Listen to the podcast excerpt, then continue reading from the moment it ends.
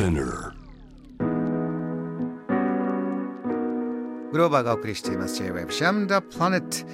フェアトレードをテーマにお届けします。お迎えしているのは認定 NPO 法人フェアトレードラベルジャパン事務局長塩崎舞子さんです。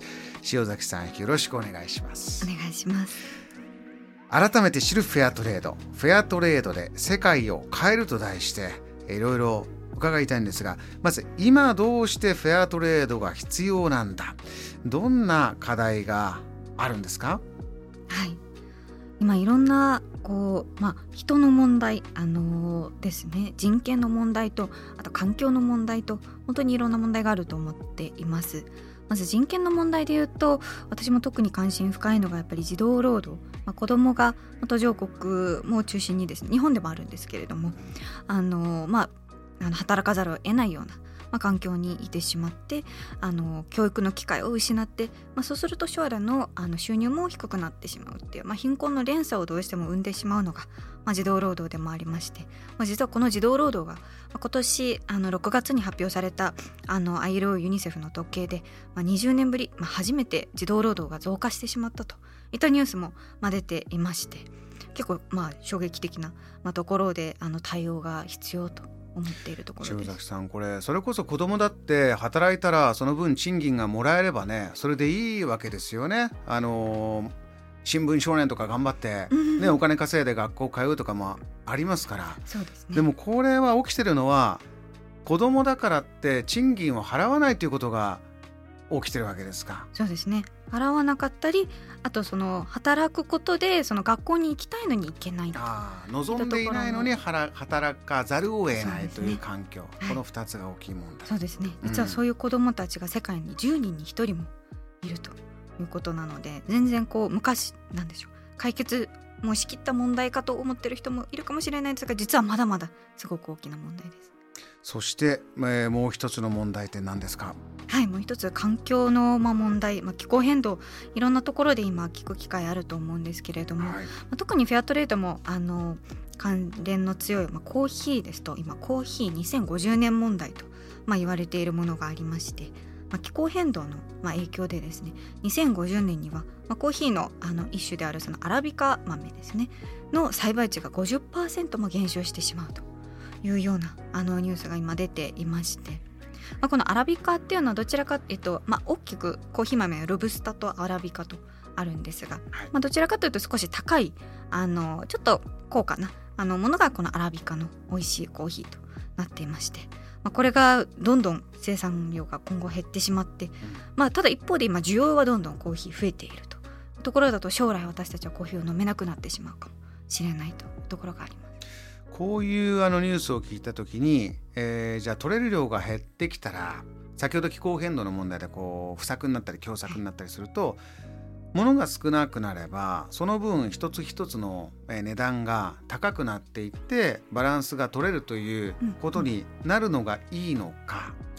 それでもやっぱ高くなっちゃうとねそうやって飲めなくなっちゃうとか手に入らなくなっちゃうっていうことを考えるとそれは少なくなってもえー、値段はあまり高くしないで他の代替のもの代わりになるものとかを一生懸命作るっていう方がいいのかどうなんでしょうね？そうですねなかなかそ難しいところだと思うんですが、まあ、どうしてもその、まあ、値段が上がってしまうっていうことまああの一人の生産者にとって値段売れる価格上がることはそこだけはいいかもしれないんですが、まあ、ただその長期的にはあのいろんな問題が起きてしまうのでやっぱりあの需要に合う分をしっかり作れるようにその、まあ、環境の破壊をしっかりと止めていって、まあ、生産が持続可能に、まあ、できるように、まあ、していくっていうことが非常に大事かなと思います。あの日本で起きてることと、えー、世界各国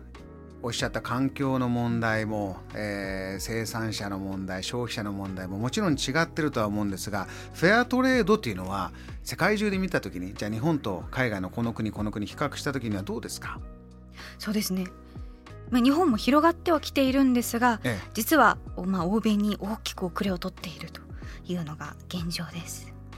あのとってもこのフェアトレードが、まあ、それこそじゃあ始まってシステムが始まって進んでるところっていうのはどちらなんです？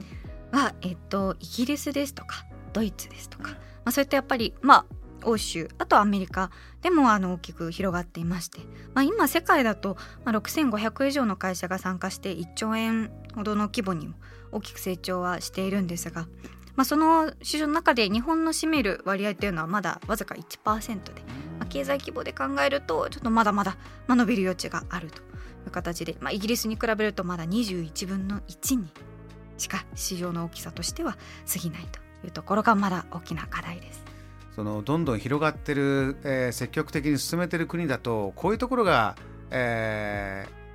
理由で広がってるとか広がったことでこんな改善点が生まれてるとかどんな現状があるんでしょうか？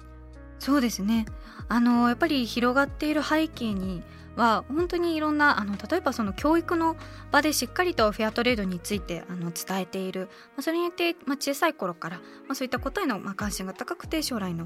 あの消費につながっている。ということもありますし、まあ、企業側の、まあ、努力としてあの、まあ、結構やはり欧米だと、まあ、社会からのその環境や人権に配慮しましょうっていう企業への圧力も、ま、強いので、まあ、企業自身の意識としてもですねこれ社会にいいものをより作っていこうという、まあ、努力をして、まあ、いろんなお店にたくさん商品が並ぶことで消費者も手に取りやすくなっています。あの塩崎さんはそれこそ本当幼い頃からこういう途上国の問題とかに自然と興味があって、え、学んでこられたということですけど子どもの時にこう学んだり興味を持って見てた、えー、この問題と今、ね、年月が経て今の教育の現場でじゃあ伝えてるそういうフェアトレードのこととかってどんな変化がありますか？そうですね。なんかやっぱりこう感じるところはその昔は結構その途上国の問題と先進国は結構切り離されてまあ、語られていたというか、はい、途上国では途上国の問題があって貧困があってそれをなんとかしなきゃいけないあの支援してサポートしなきゃいけないよねっていうところが大きかったんですが、まあ、今はどちらかというともっと、まあ、実はその貧困の裏側というかには私たちの消費の在り方に大きな問題があってそこは切り離されるんじゃなくてつながってるんだよ。私たちにも、まあ、責任の一端があって。だからあのもっとあのいろんなアプローチ自分たちとしてもしていかないと、というところのつながりをしっかりと社会が伝えてくるようになったと思っています。えー、自分のアクション動き一つ変えることでそこがつながって何かが一つ変わっていくよということが、えー、どんどん我々も知るところになってきているところです。JAM The Planet